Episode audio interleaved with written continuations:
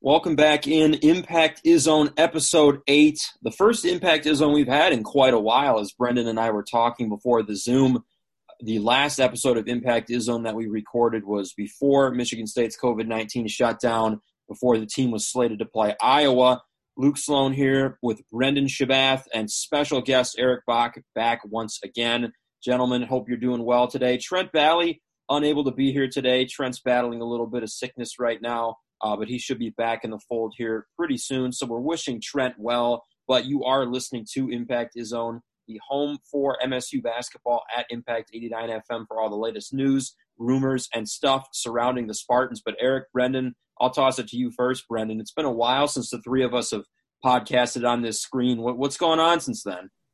You know, I think Eric put it best in our uh, text group chat uh, prior to this week that this is just a battered bunch. I mean, with my sickness over break, uh, Trent's sick now. Luke, you were sick a while ago. The team all got COVID. We've really been we haven't gotten into a rhythm yet, but hopefully, you know, we've we've pushed past that and we're all safe and healthy now moving forward and we could get some regular coverage going on. But what's been happening since then is anarchy in college basketball and it's really pissing me off. And we'll get into that later with four point play, but guys, other than Gonzaga and Baylor, I don't know what the hell is going to happen in March.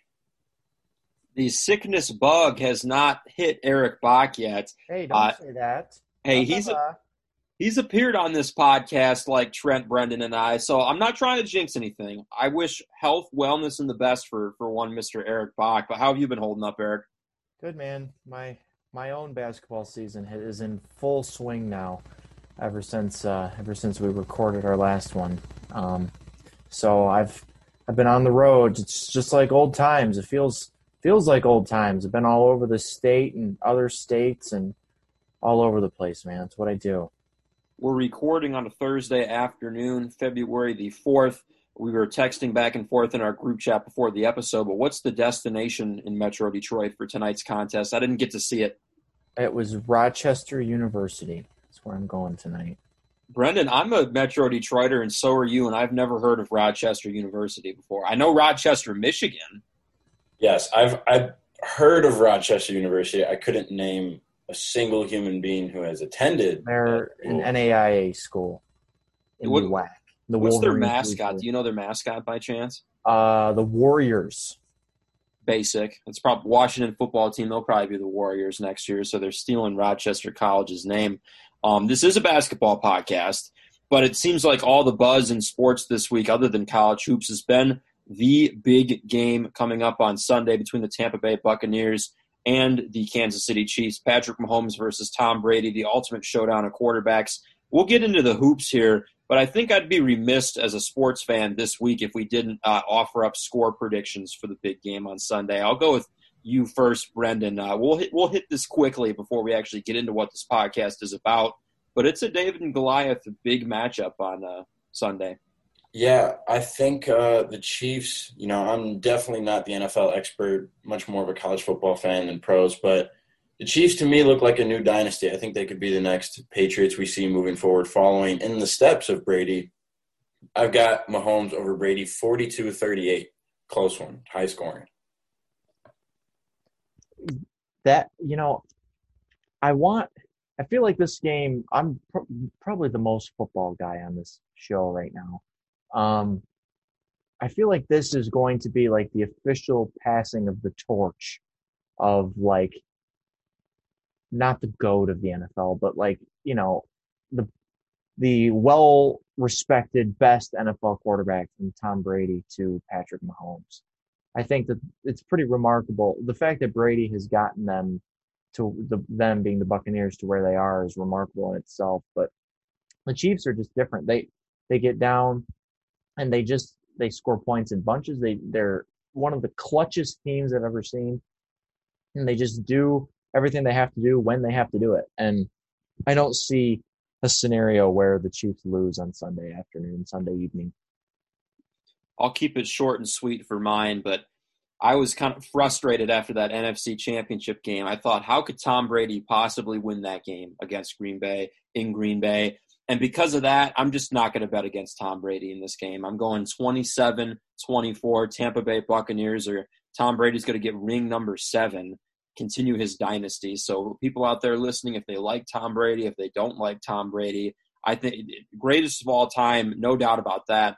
But some late breaking news here as we start the podcast. A large donation has been made to MSU Athletics, and Tom Izzo spoke about that to the media. The majority of the donation is going to go to a new expansion on the football facility, $20 million expansion on the football facility to be exact. But part of that, I can't remember the name off the top of my head on the donor, but the, the donor is a former walk on on the Michigan State basketball team, and he's going to name Tom Izzo Court as the Breslin Center Court, and he's going to name the football building expansion after Tom Izzo. So, what do we think about Tom Izzo Court at the Breslin Center? I mean, it was probably inevitable, but still, it's going to be pretty cool to see that on there, probably as soon as next year. Yeah, I think it's a, a really good time to name it the Tom Izzo Court. I mean, obviously, this season isn't the best, but Izzo's been here, I think, for 26 seasons now. Uh, one of the best college basketball coaches of all time, let alone at Michigan State, definitely the best that they've had. And uh, I think, yeah, it was definitely inevitable that he he get the court named after him. I think it's a good time. You know, not too early, not too late. He'll get to coach, hopefully, on the court. Um, and I think it's really great to see. I think he definitely deserves it for all that he's done for the school. Matt Ishbia, Ishbia is the guy's name, by the way. Name um, team, name team guy. Here's just one thing I need to add.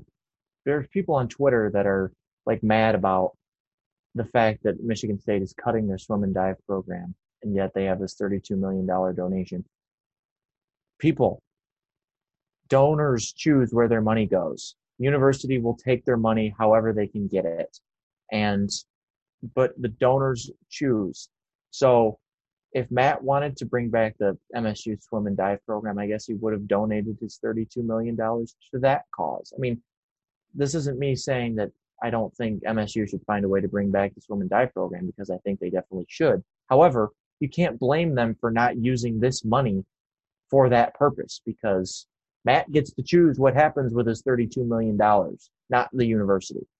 So let's just make that clear. But yes, what Brendan said, um, I was already, it's overdue, in my opinion, that it should be Tom Izzo Court at the Breslin Center.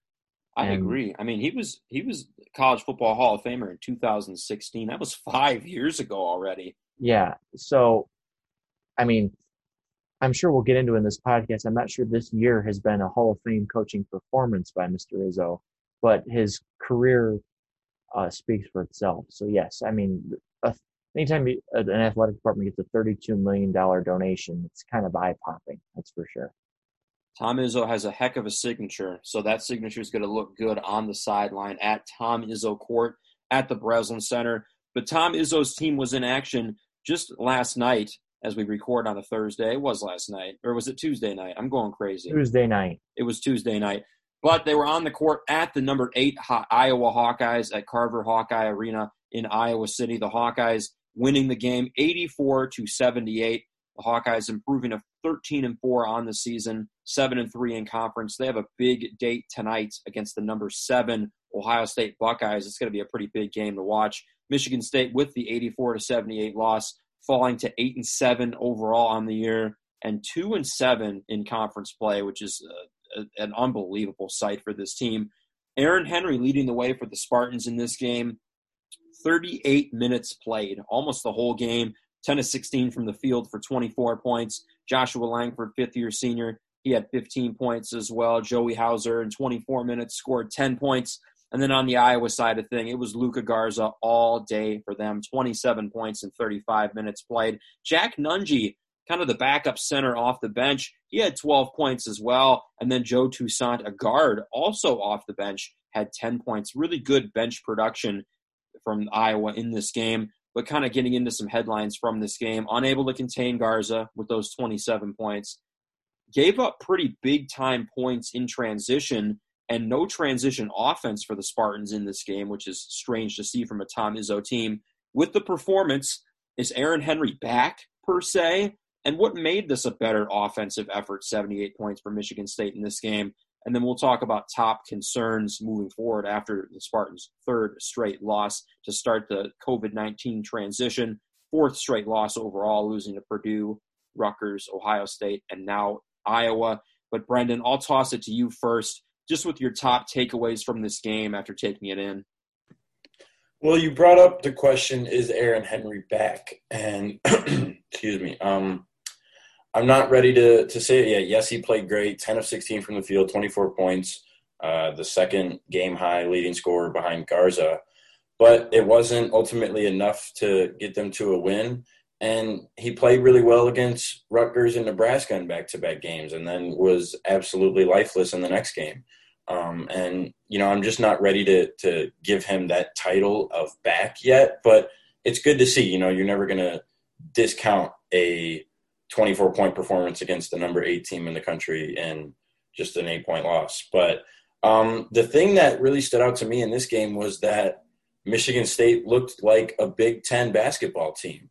They, it, it, if you watched the game, it didn't seem like they rebounded well. They actually out rebounded Iowa 42 to 38. Um, they were a little more poised on offense. They were knocking down three point jumpers. Josh Langford was a big part of their offense. And they just looked a lot better offensively than we've seen this whole season, and that's been a huge struggle. Joey Hauser hasn't gotten going. Their front court has really been just a mirage of different guys playing decent or playing well on any given night here and there. But um, yeah, they definitely made some steps after the COVID pause to get in the direction they want to go. Obviously, you you don't want to lose any games, but Iowa's a, a Final Four contender, a Final Four favorite. They've got in my opinion, the Wooden Player of the Year and Luka Garza. I think many people's opinion, um, and that's that's really not a bad loss. Michigan State's had some bad losses this year. Probably five or six out of the seven have been bad losses, but um, that one is definitely not one of them. We talked about Michigan State's offense being better, forty-one point four percent from three. 40% from the field and just about 70% from the free throw line. So that wasn't the problem for Michigan State. But Eric, as we get into your impressions of the game, Luka Garza definitely was. I mean, he took 18 shots, made half of them, scored 27 points, 12 rebounds as well. He just was a guy the Spartans couldn't stop all night long. Yeah, Luka Garza is who he is. I mean, we everyone everyone knows that. But what I, what I want to talk about is Michigan State. I mean, the the fact that Michigan State arguably played as well as they had since Christmas against Wisconsin. And I mean, that just speaks to the depth of the league, too. You know, Michigan State gives, I think that was about all Michigan State could give on Tuesday night in Iowa City. And it just wasn't good enough. I mean, and that's, that's okay. I mean, there, there are, that's a game where I think Tom Izzo's not that upset about losing, but it's it's the Purdue game. It's just falling flat on your face at Rutgers, scoring 37 points. I mean, Michigan State scored more points in the first half at Iowa than they did the entire game at Rutgers. I mean, so with the depth of this league, it's just Michigan State has to get the games that they should be able to win. You know, Nebraska coming up this Saturday is one of those games. Penn State the following Tuesday is one of those games. And then the Hawkeyes come back to the Breslin Center on Saturday. So if Michigan State can can replicate that performance in Iowa City offensively in these next few games, they might be able to get back on their feet a little bit. I'm not sure if they're still going to make the tournament. I mean, a Big Ten championship is out of the question at this point, but Michigan State has a lot, has a significant NCAA tournament streak on the line, and you know, Tom Izzo is not going to want to go quietly and just concede the fact that Michigan State's not going to make the tournament because there's likely not going to be an NIT. Like the only type of postseason college basketball that's going to be played this year, in my opinion, is probably going to be the NCAA tournament. And so Michigan State needs to find they got to beat Nebraska, they got to beat Penn State, and they probably have to beat Iowa too if they want a serious chance to win the Big Ten tournament or to get an at-large bid, assuming they don't win the Big Ten tournament, which by the way has been shifted from Chicago to Indianapolis officially um, all, the Big Ten tournament in Lucas Oil Stadium, which is a little weird, but I would imagine it's probably because the Pacers have home games during that time and they weren't anticipating hosting the Big Ten tournament this year. But um, so that'll be an interesting dynamic playing the Big Ten tournament in a football stadium. But you know, Michigan State offensively has to continue that. I mean, Aaron Henry, that was as well as I'd seen him play in weeks. I mean, he was creative. He did lots of things that just hadn't been happening in the previous games. And Josh Langford made some shots, but I'm still out on him. And, you know, Michigan State still doesn't have a point guard, and that's their problem. Rocket Watts is not a point guard, and AJ Hoggard is not experienced enough and not skilled enough yet to to actually run the point for Michigan State. He'll get there. I have faith that Hoggard will be a good point guard someday, but today is not that day.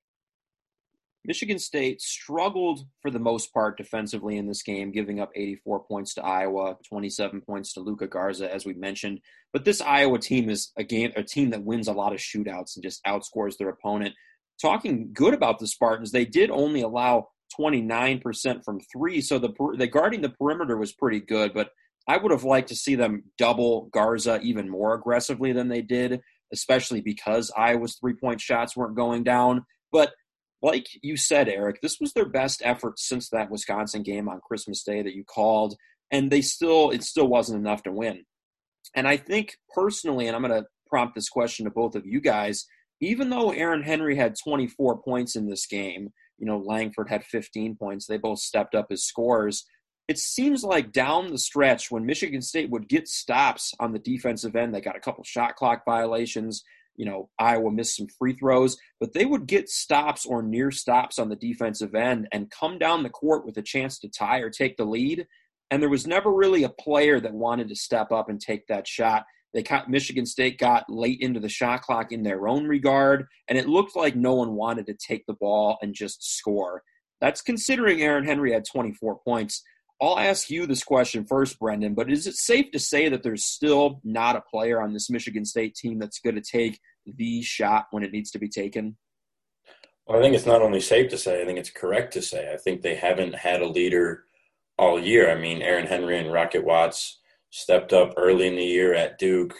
Henry has had some flashes and some moments of being that guy. And I think if there was a front runner, uh, to pick for that guy, it would definitely be Aaron Henry. But they, they, they, they just really are missing Winston and Tillman. And we've said it thousands of times, and we're probably going to keep saying it until, you know, the, the season is over. But yeah, it, it's, it's really difficult for them to, to win games like this. And this isn't a game we expect them to win, but if they find themselves in a bad game in a situation against Nebraska or Penn State in must win games where they need a bucket late, somebody has to step up. And, you know, they've got eight games left the rest of this year. I think they have to win at least four of them to even be in the conversation for an at large bid. If they win five or six, they're really going to help themselves. But they've got some tough teams coming up. They've got to play Iowa again, they've got to play Indiana. Uh, Illinois on the schedule. You know, Penn State just beat, uh, I believe it was Wisconsin a couple days ago. You know, there's we mentioned there's no off nights in the Big Ten. Michigan State's got eight coming up that they really need to win travel to Mackey Arena.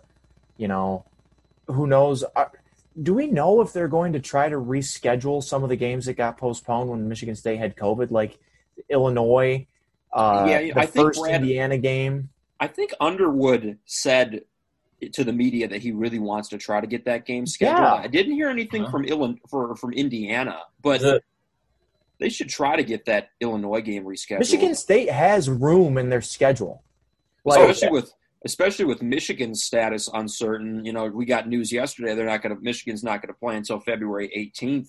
That potentially opens up space further down the line for Michigan yeah, State, so but that's a we, game they got to make up too. We assume that well, Michigan State, Michigan State, and Michigan still have a second game scheduled on March 7th at the Breslin Center. So I would imagine that they probably won't reschedule the first matchup between Michigan and Michigan State.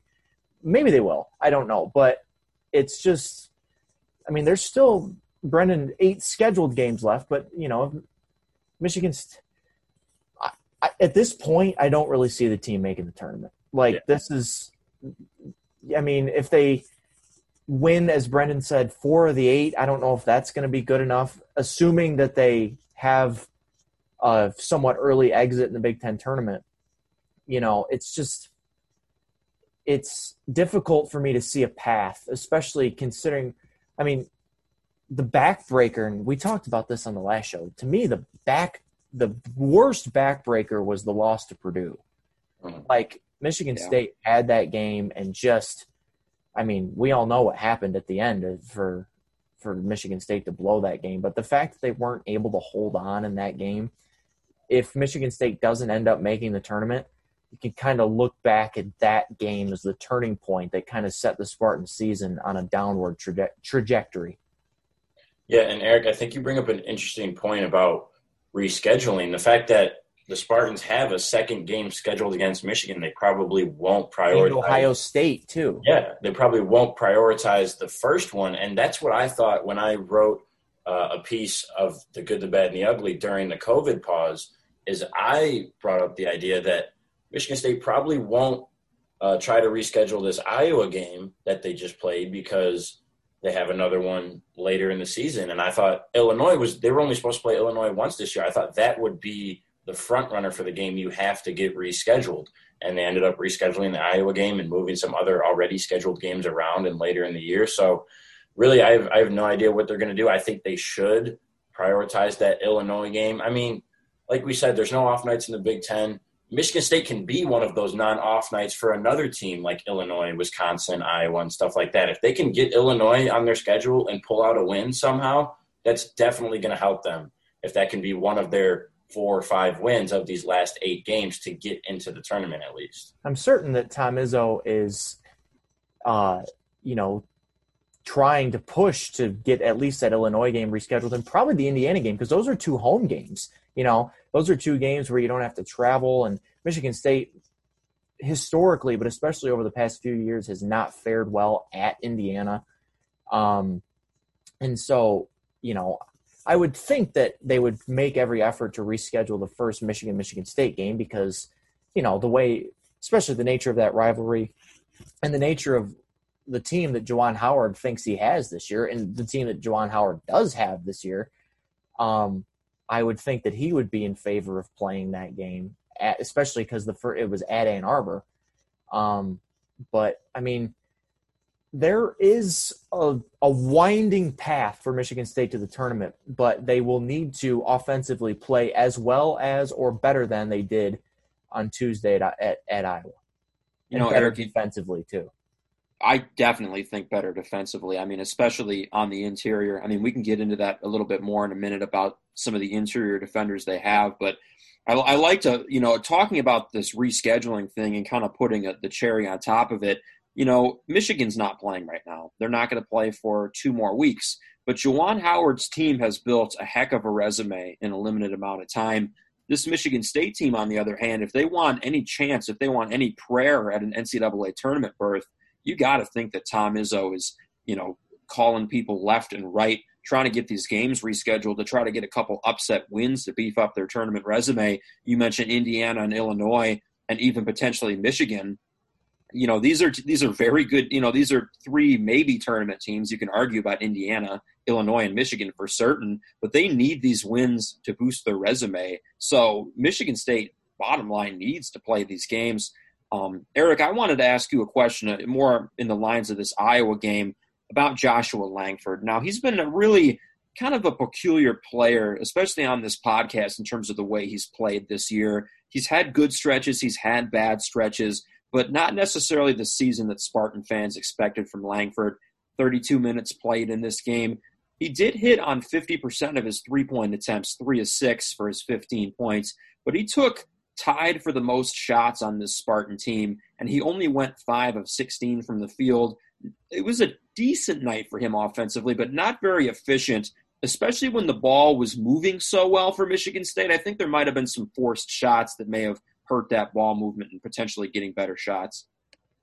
Yeah, Joshua Langford, in my opinion, needs to know his place uh, in this offense, and that is to make open outside shots when given the opportunity, and you know, be a leader for the younger players to develop. Because he could, I mean, Aaron Henry's a junior, but he, Aaron Henry, could very much benefit from Josh Langford's leadership abilities. AJ Hoggard, especially Rocket Watts, even maybe most so could benefit from Josh's leadership. And I'm not saying that they're not, but at the same time, Langford needs to, in my opinion, take a step back and like figure out what his role on the team is because I think he thinks that his role on the team is bigger than it should be. Like, I think he views himself as like one of the focal point scorers, and maybe he does have to be that because Michigan State is so offensively challenged. To your point, Sloan, about nobody really taking the reins and you know asking for the basketball when Michigan State could in crunch time could take a lead or something on the road. But to me, the guy has to be Joey Hauser. It just has to be, and he's just Joey Hauser, in my opinion, these past few games has been a subpar rebounder. He hasn't been physical. Part of a lot of the defense, Michigan State's defensive problems in the front court have been circled around Hauser's inability to defend people his size or smaller, and so he's got. I mean, as the stretch four, he can shoot the three, he can put it on the deck, he can get to the rim. He's the most diverse scorer on this team and he needs to be the guy that asks for the basketball and creates his own shot in that situation, in my opinion. I'll kick it to you, Brendan, after this question, but the, your answer kind of leads into the next thing that we're going to talk about, and it's the interior defense of this team. I mean, you look at a guy like Garza, you look at a guy like Nunge. I mean, that's over almost 40 points between those two guys getting Iowa's main minutes at the five.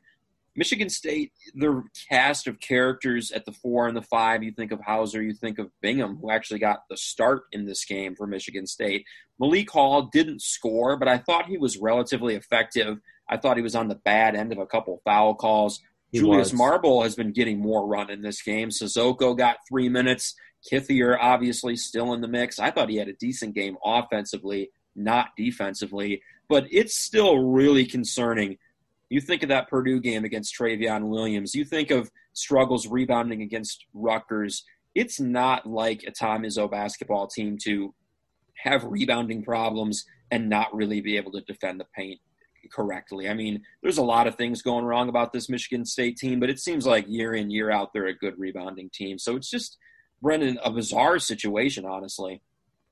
Yeah, it really is bizarre. And I think especially in Big Ten play, if you can't rebound, you're not going to have any chance at winning. And that's really how Michigan State's been this year. They have no chance to win the Big Ten this year. They've got two, they're two and seven, and you know they're sitting at the back end of these 14 teams. And um, I think it's it was really disheartening for me. There was one play I mentioned it in our banter GroupMe with a bunch of us that was one of the single worst transition defensive plays I've ever seen, and it was mainly Mady Sissoko's fault because he's he's running back on defense, jogging, and back of his head to the basketball, completely unaware, and Iowa gets an easy in rhythm step in pull up three pointer to make it to go from like a five to an eight point game or something like that. And I understand Sissoko is a freshman and that's a big game against a big team, and I was full of veterans, but that can that can absolutely never happen from a Michigan State team who prides themselves on being hard nosed and defensive, and, and there's no way that Izzo can can have players like that out on the floor that are going to make mistakes like that. And I think there's some light at the end of the tunnel. Not in this season, definitely in seasons moving forward. I've looked a lot at the recruits that they have coming in. Enoch, uh, Enoch Boakye, I believe is how you say it. He's a, a strong force down low. Pierre Brooks has a chance to be like a stretch three or four for Michigan State, and if he gets bigger, he can be a really solid addition for them. Emoni Bates is on the list of as uh, committed recruits. We'll see if he ever ends up arriving in East Lansing, but that's another tall six eight player that can stretch the floor. But the front court really foreshadowing at the beginning of the season to where we are now really did it perfectly. I mean, there was no standout player. The coaches really didn't have an idea who was going to be the defensive force. They all were saying Kithier at the start of the year. I really was unimpressed with him for most of this season so far. He's he's been better of late the past four games uh, defensively and really offensively. I think his game has improved quite a bit. He's making a lot better decisions. But with you know Malik Hall is one of my favorite guys, and he played well against Iowa, but he goes out and has zero points. You know Marcus Bingham, he played good defensively. He held his own. He grabbed a couple rebounds, but again, started the game against Iowa zero points. You can't have your starting center who's six eleven with zero points in a big game like that, you know. And give credit to Iowa; they're a good defensive team, one of the best teams in the country. But there's still a lot of room for improvement for this team. Michigan State just hasn't put together a complete performance. Like if they if they play as well offensively at Rutgers as they did at Iowa, that whole game is very looks very different. And on the flip side, if they Michigan State didn't defend terribly at Rutgers, but they just couldn't throw it in the ocean. You know, so it's just it's if it's not one thing, it's another. And you know, these next two games now, Penn State. Penn State is on the rise a little bit. They had so many COVID issues on the early part of the season, and I think they're past that now, and they're finally starting to get into a little bit of a rhythm. But Nebraska hasn't played since January 10th. This will be their first game on Saturday since then. So this is a good game for Michigan State to kind of get right on both ends of the floor and try to make one last tournament push. I'm going to go on the record and saying I don't think it's going to happen. I don't. I am saying here on February 4th at 3:41 p.m. that I don't believe Michigan State is going to make the NCAA tournament this season. However, these next two games can be somewhat of a pushing off point for the Spartans to at least make a run at it. It'd be brand. It'd be a. It'd be similar to a brand new season if they could do it. I mean, that would push them. They're eight and seven, two and seven in conference right now. You're talking about two wins against Nebraska and Penn State, presumably. 10 and 7 on the season, 4 and 7 in conference, all of a sudden you're feeling a little bit better about yourself. You hit that double digit win threshold, which might be like a little bit of a mental barrier. But kind of wrapping up this Iowa game before we move on, kind of the last big picture topic, and Eric, you hit on this briefly, but the point guard situation for Michigan State continues to be one where, frankly, they still don't have one. Foster Loyer was an addition to the starting lineup in this game. Uh, AJ Hoggard did not start. AJ Hoggard only played 10 minutes, only scored one point, only took one shot. But Foster Loyer started this game, played 18 minutes. Loyer was one of eight from the field, one of seven from three for five points. Rocket Watts handled the ball a little bit in his 22 minutes, but not as much as Foster Loyer and AJ Hoggard did. And I guess my personal evaluation of Loyer in this game is that 18 point, er, five points over 18 minutes. I think the half court offense for him was pretty crisp. I think the ball moved pretty well in the half court. Defensively, it wasn't the worst game for Loyer, But the problem is one from seven from three is, is just unacceptable. I mean, he had a, all seven of those threes were really good looks. I mean, I can't personally remember one of those looks that was contested. And Tom Izzo even set up a couple plays off inbounds passes for wide open threes from Loyer, and he still really couldn't sink them. So I'll toss it to Eric first on this one, but in my opinion, the the half court offense can run as crisp as it wants to. Loyer is the book is still out on him defensively, and it probably always will be. But one of seven from three, got to knock down those those wide open three point shots if he really wants to grab this point guard position as a junior, because that was just you know a couple of those go down, and you're talking about a different game. Yeah, I mean that's his role is to make those shots on when he's on the floor. And if he's not doing that, then he shouldn't be on the floor. I mean that's that is his sole purpose. But the fact that Rocket Watts is only getting 22 minutes is telling about where he is and where potentially the relationship between him and Tom Izzo is.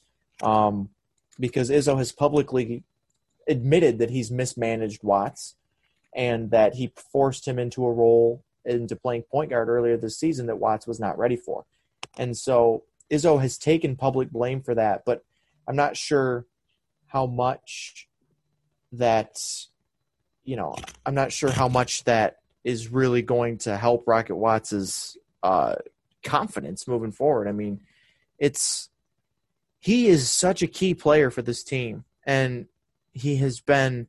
Aaron Henry's had quite a few decent games this year, and you know Tuesday night at Iowa was one of his best, but he can't do it on his own. He's not a pure enough scorer to carry this team offensively. I mean, he doesn't. His outside shooting game isn't good enough, and he's a little bit erratic sometimes when he drives to the basket. So, if they're relying on Aaron Henry to carry the burden offensively when Joey Hauser isn't making shots, when Loyer isn't making shots, when Watts isn't even hardly shooting, I mean, that's not a recipe for success. That's for sure. Yeah, Eric, I think you brought up or you said it perfectly when you said that that's Loyer's role is to be in there and make three pointers, and if he's not doing that, he shouldn't be on the floor. And I understand shooters have short memory and shooters keep shooting and stuff like that. But at some point, if you're Tom Izzo, you have to make an executive decision and, and pull him from that and try to put somebody else in there. I would have liked to see AJ Hoggard get a lot more minutes. Um, you know, that's someone that I've been pretty high on. We've mentioned that he's not there yet, but he definitely has the potential to be there. He's going to get there in the future, I think. And, you know, Loyer is it's someone that I'm really 50-50 on. He's a great leader, I think, mentally and vocally. Um, he's a he's a he's a terrific offensive player when he wants to be, um, but he's he's a liability on defense. And again, this is a team that historically has prided themselves on defense, has won Big Ten championships on their defense, and you can't have, in my opinion, you can't have a point guard leader who is as inept on defense as Loyer is. Well, Michigan, it's a trade-off for Michigan State. If they they are willing to put up with Loyer's defense if he's making shots, and when he's not making shots, they have no use for him. So you know, he if he starts, you said it, Sloan. All, all seven of those looks were were good looks, and he's got to make more of those than just one. I mean, that's just. I mean, there's no other way to put it. You know, he's he's a shooter. He's capable of making he's capable of making more than seven threes in a row. That's for sure. But he's just got to find a way to translate that to the game if he wants to take over this point guard spot because I'm not sure that Michigan State has anyone else. Kind of reshuffling the deck on this game for one final time. Once again, Michigan State falling 84 78 in Iowa City. Before we kind of move on to Nebraska and get to our final points, I'll present my final point on this game first. And actually, it's going to be Thomas Kithier. Thomas Kithier is another player who, you know, Brendan, you, I, and Trent, and the three of us in the last couple podcasts have really gone back and forth with about this year in terms of his role. Should he start? Should he not start? You know, a good screener, does good little things offensively, struggles defensively. I personally think that the minutes he got and the way Tom Izzo handled him in this game was perfect. 15 to 20 minutes. He got 14 minutes in this game, three of three from the field, one of two from the line. He had seven points. He was a lot better defensively. And the reduced minutes, I think, put less pressure on him defensively. And those really good little things on offense showed up. Like there was a, a, a Joshua Langford drive to the basket where he sealed off Luka Garza underneath, just a little play. I've been a, a, vocal advocate of the way he screens. I think he's a good offensive rebounder. I think Thomas Kithier, in the correct dose, is a good player for this basketball team. I think that this should be the blueprint, the blueprint for how Kithier has played the rest of the year. 15, 20 minutes. Don't put a ton of pressure on him defensively by starting him. Let him do those little things on offense. I think that's the way Kithier should be handled the rest of the year. Before we move on to Nebraska, I'll toss it to both of you for any final points or anything we haven't talked about about this Iowa game. Yes, Lon, I think you bring up a great point about Kithier, and I 100% agree with you. I think his removal from the starting lineup was long overdue. Um, I think he's a really good, like niche player. You know, he seals people off. He screens well. He can grab a, a gritty rebound here and there. He grabbed some clutch rebounds from Michigan State that could have led to uh, them taking the lead or second chance points or stuff like that. But they've seen him way too much this year. He's he's had he's in my opinion he's played way too many minutes. He's Eric mentioned the trade off with Loyer, where lack of defense, you know, we're trading that off for offense. There's not really a trade off for Kithier. I think he what he lacks in defense, he lacks about just as much on the offensive end too. He's really a niche type player that's going to do a couple of the small things right that's really going to help you but not someone you need in there for, in my opinion, 21, 22 plus minutes a game. But the, the one thing that I have to add about this team, the one bright side is one of the most dangerous things in the world is a man who has nothing to lose. And right now, Michigan State has absolutely nothing to lose in the eight games they have moving forward. Yeah, I mean, you were you hit the nail on the head about Kithier Sloan. I think, you know, they were saying for the longest time that out of the rotating cast of characters in the front court that Kithier might be the best defender, and I just don't think that's true. I think Marcus Bingham is at least he's the best rim protector. I don't know if Michigan State has a true like overly physical guy like Xavier Tillman was that can both block shots and defend guys like Luka Garza. I mean, Xavier Tillman was Luka Garza's worst nightmare for three years, and Isn't that crazy that Garza that Tuesday night was Garza's first ever win against Michigan State? You know, I was just going to make that point. Like- hard to believe considering how long he's been there, Hard to believe, especially because it's so hard to play in Iowa City too. Usually, True. Yeah, Michigan State has fared well there the past few years. But anyway, I just Michigan State has got to get their rotations figured out. Like Tom Izzo at this point, I mean, we're on February 4th and he still hasn't figured out the rotations yet. And I'm not saying it's an easy job, and I'm not saying that I have the answer, but the Hall of Fame coach that Izzo is has to figure out a combo that works. I think Malik Hall is underutilized. I think that as you Yeah. said, Brendan Kithier has, is overutilized. They have to find a way to get Malik Hall into the fold more, in my opinion. hey, in the words of Tom Izzo, I'm going to keep rotating until I find a rotation. Well, he said he that after the Ohio State game. I mean, it- he. I think it really started with that Ohio State game too. You know, Rutgers they rolled out the same lineup as they had against Purdue and before the COVID nineteen pause, but then they really started shaking things up against Ohio State. But I guess this is the final question I'll pose to you, Eric, about the rotation before we move on to Nebraska. Because this was a better effort, is this what they roll with against Nebraska for certain and probably against Penn State? Yeah, I think so because nobody has nobody else in the conference has the front court that Iowa does. And that is where Michigan State's is weakest defensively is in the front court. You know, Aaron Henry is a top 10 defender in the country. Watts is better than serviceable defensively. We've talked about how Loyer is a defensive liability. Hoggard's a better defensive option at the point guard. Langford's a defensive liability, frankly. And Hauser, depending on a matchup, can be good or bad. But Michigan State in the front court defensively is not strong. And, you know, maybe it's for the best that Michigan State doesn't reschedule to Illinois because Kofi Cockburn is probably licking his chops watching Michigan State on film. But I think I think you got to offensively because, you know, the Spartans Spartans played okay defensively at Ohio State and just couldn't make the shots when they needed to. And the opposite was true at Iowa City. They were making the shots but couldn't get a stop when they needed to.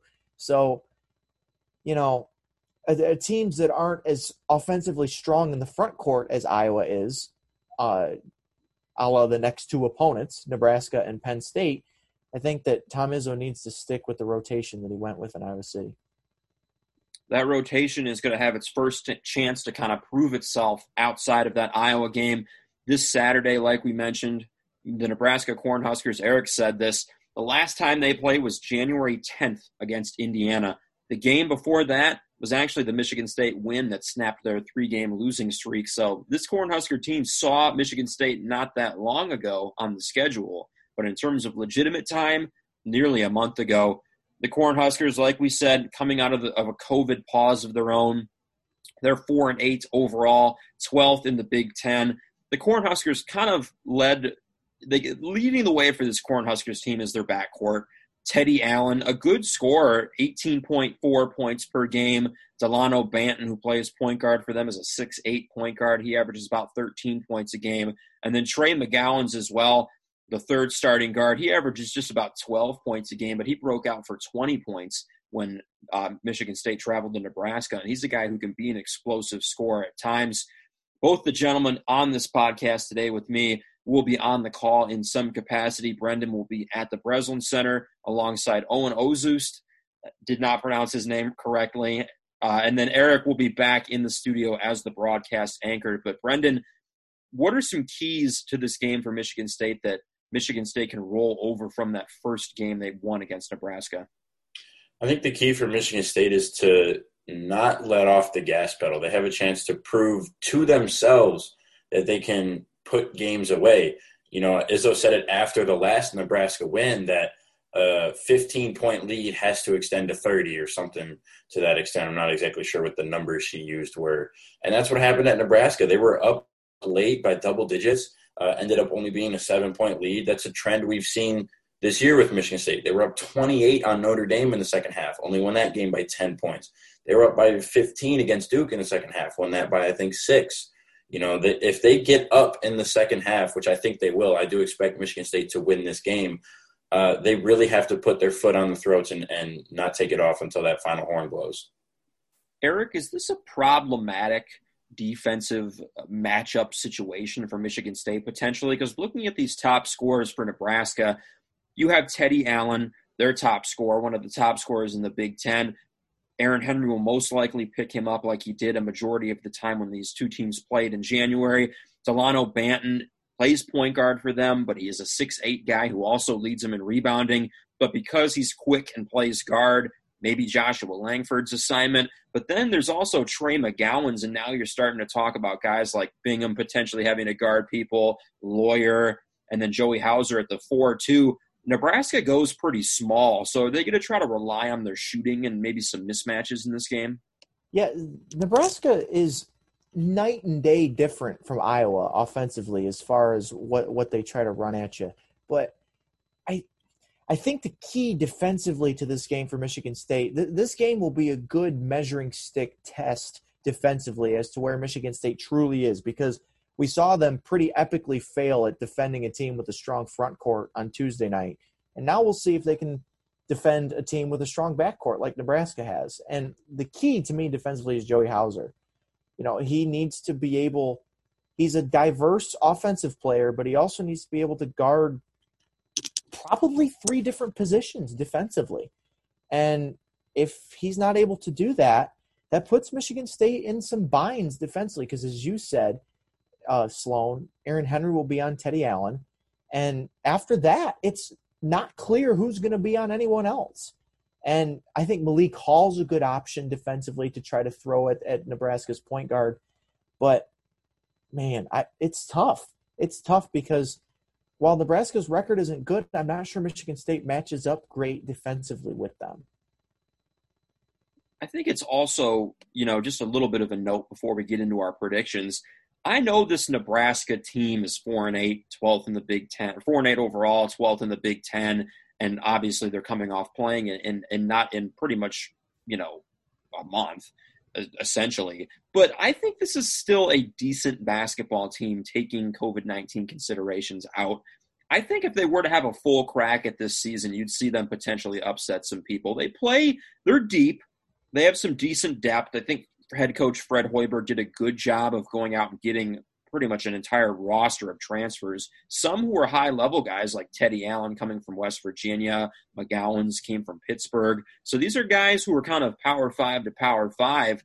But this team just has a little bit of an edge to it too. Like guys like McGowens and Allen, they really had that clutch gene in the first game. I know they're going to be neutralized a little bit because of the COVID layoff, but this isn't a game that Michigan. I mean, there's no game that Michigan State wants to overlook, but I think this is one of them included which I'll kind of roll into our predictions. Because of that COVID layoff, I have a pretty big win for Michigan State in this game, 83 to 69. I think the biggest thing that Nebraska will be lacking in this game is defense. They that's probably been their biggest problem before the COVID pause. You know, watching them against Michigan State, watching them against Ohio State, who they played before Michigan State way back in January, just into the new year. They really have a hard time guarding without fouling and their small lineup has had hard times defending the paint against Ohio State guys like EJ Liddell, Justice Sueing the, the Cal transfer. So I think they're going to be a step behind defensively in this game. Michigan State coming off their best game on offense. I think Aaron Henry has 20 points in this game and keeps his foot on the gas. But it's going to be key, like you said, Brendan, for Michigan State to keep their foot on the gas, looking at this from a season perspective. But I just see Nebraska's defense being a little bit slow to the party as being the X factor in this game for Michigan State. I'll toss it over to you, Brendan, for your prediction. Yeah, Sloan, I agree with you that I think it's going to be difficult for Nebraska to really put together a performance that uh, bodes to beating Michigan State after this long, long pause, one of the longer pauses of any team in the country. Um, I still don't think Michigan State is quite there yet to blow them out, though. I do think the I think I think they'll get a win. I have them as a 10 point win, 75 65 uh, the Spartans taking the lead uh, in East Lansing on Saturday. But you know, we mentioned that it's going to be a really important game for Michigan State. It doesn't seem like it would be, you know, but coming off of a decent performance at Iowa, where they improved in some aspects and still have room to improve in the others, if they can show that improvement in a game like this uh, against Nebraska, one of the lesser teams in the Big Ten, you know, there's a chance that you know they, they shed a little bit more light on these final eight games. Eric, I'll toss it over you for a couple quick keys in your prediction for the game. I think you know the layoff for Nebraska lends itself to not being very sharp offensively. So I'm going to go a little bit lower scoring than the two of you guys. I'm going to go Michigan State 65-59. I just don't think Michigan State has the you know the juice offensively as as Brendan talked about to really blow people out. And Nebraska's a scrappy team, and Fred Hoiberg will have them playing hard and you know, I'm sure they'll be excited to be actually back on the court against somebody other than themselves. But, you know, you, you take a month off in the middle of the season, that's not exactly great for, you know, your shooting rhythm and your offensive rhythm and just the general flow of the game. So I think that Michigan State will find a way to, to win, but not by very much. I'll, I'll just give the Spartans a six point win we'll throw in a quick bonus here. I know this is a little bit difficult to predict because obviously they have another game coming up, but we probably won't get in another podcast before that Penn State game, which we don't need to predict scores or anything, but just real quickly, is Michigan State going to go 2 and 0 over this stretch? I'm going to say no. I like Penn State this year. Jim Ferry, interim coach, in a bad situation. I think he's making the best of that bad situation. Isaiah Brockington, Myreon Jones, they have some guys Michigan State needs to worry about a little bit. I don't think they beat Penn State. I know it's a home game, but I just have a feeling that Penn State's going to win that game. They got them last year at the Breslin Center. Yes, Sloan, I think you're right.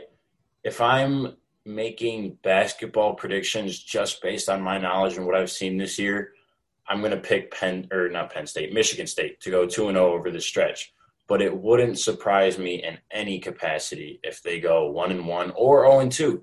Nebraska could beat them and they could beat Penn State. I honestly think these two games are really pretty much coin toss games. I think the Nebraska game's a little bit more in Michigan State's favor, but the Penn State game for me is 50 50. I'm with you, Sloan. I just don't think Michigan State can't has not shown any ability to string together two good performances in a row. And until they prove they can do that, I'm not going to pick them. So I think that I don't think Michigan State goes 2 0. I think that they split the games between Nebraska and Penn State. Moving away from Michigan State basketball content here on the Impact Izzone podcast and into a little bit more college basketball podcast or college basketball stuff overall. It's a good time to be a college hoops fan. The matchups just seem to be getting better and better, not just on Saturdays, but even on like Tuesdays and Thursdays, like that Ohio State Iowa game, which is tonight, which is Thursday night when we're recording. But college basketball is heating up, and as so, we're going to have the four point play with Brendan Shabat to finish off this episode here. Yeah, you know, this is.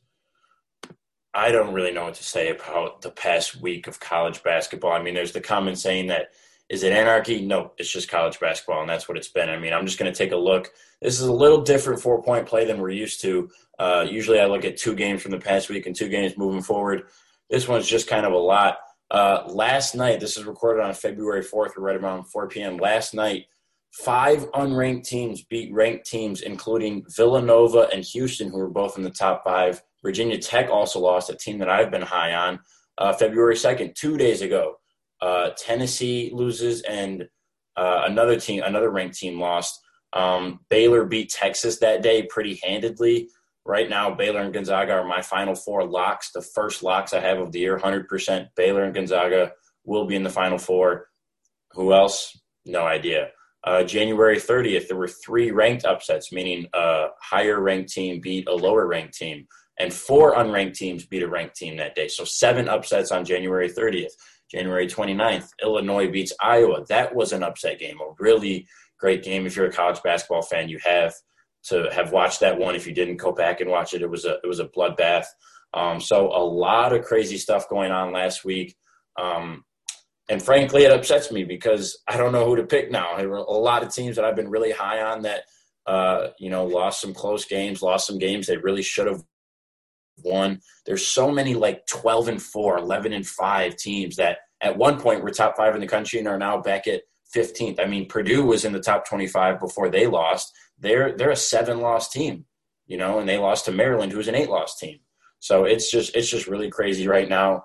A month away from March, the only teams I really like are Gonzaga and Baylor. There's a couple other favorites, but I'm not entirely sure. Moving on to next week uh, on Saturday, Saturday, February 6th, noon Eastern. I really haven't given the SEC a lot of love this year, but this is a really big matchup. These two teams have really stood out. Missouri was primarily unranked most of the year. They're taking on Alabama. Alabama 10 and 0 in the SEC. You know, Nate Oats made a name for himself at the start of the year by calling out Coach K uh, for saying the season shouldn't continue. But I think going 10 and 0 in your conference to start the season is a pretty good way to make a name for yourself as well. Um, Missouri's 12 and 3. Their three losses are within the conference. They went undefeated in non conference play. That's a really big game for SEC implications, and I think it's just going to be a great matchup. Two of those teams could be, you know, both of those teams could be Elite Eight teams. That's a really good game to watch. And then also on the same day, two and a half hours later, uh, a Big Ten implicating game. Number 19, Wisconsin takes on number 12, Illinois. That's at 2:30. Illinois five losses. Wisconsin has five losses as well. Illinois is coming off that big Iowa win. They could pick up a huge resume building win against Wisconsin too here. That'd be two really good games for them in a short stretch. And then because this is four point play and the basketball fans out there know what a four point play is, I have an and one here. First and one of the year. Upset alert. Texas, a team that I've been very high on. I love Texas. I thought they played really well against Baylor for, you know, 25, 28 minutes, and then Baylor kind of ran away with it. They're taking on Oklahoma State, who really just suffered a bad loss to TCU last night. But I think Oklahoma State is one of the better teams in the country. Um, I don't. I'm not sure if the AP is not ranking them because of the fact that they are taking in their own postseason ban this season. So Oklahoma State is not a March implicating team, but they're a really good team to watch. Really fun. Uh, Cade Cunningham's going to be a top five pick uh, in the draft lottery coming up this year. But Oklahoma State and Texas are on upset alert. I got Oklahoma State in that one. Not only is Cade Cunningham going to be a top five pick, he's going to be in Piston Blue at this time next year, and Emoni Bates the year after that. Let's hope. Let's hope. The other nugget from uh, that, Nate Oats, the pride of Romulus High School in Romulus, Michigan, about 15, 20 minutes from where I grew up. He's gone from Romulus to Buffalo as, as an assistant, to Buffalo as the head coach, and now to Alabama. Maybe he's the successor to Tom Izzo one day. That's a debate for later. But before we wrap things up and Eric goes to Rochester College to officiate, and I go to the basement of my apartment building to do laundry. Any final words before this stretch for Michigan State coming up? Got to win at least four, at least. Got to win five or six to have a realistic shot at the tournament, in my opinion. Well, this has been the Impact Izzone podcast, February 4th, 2021, on this Thursday evening. You can find us on Apple Podcasts, Spotify, Amazon, pretty much anywhere you find your podcasts, as well as on impact89fm.org slash sports. Just look under Impact Izzone, and all the episodes will be there. Follow the sports department at WDBM on Twitter at WDBM Sports. You can follow all our personal Twitter handles there the three of us constantly doing stuff for the station. So our Twitter, Twitter handles will pop up on that feed a lot. Listen in Saturday. Brendan and Eric will be delivering that call, Michigan State versus Nebraska. But for this episode of Impact Izzone, we'll see what happens with Michigan State moving forward. Hoping to have Trent back for the next episode. Wishing him well. But for Luke Sloan, Brendan Shabath, and Eric Bach, that'll be it for this episode. Struggled there of Impact Izzone.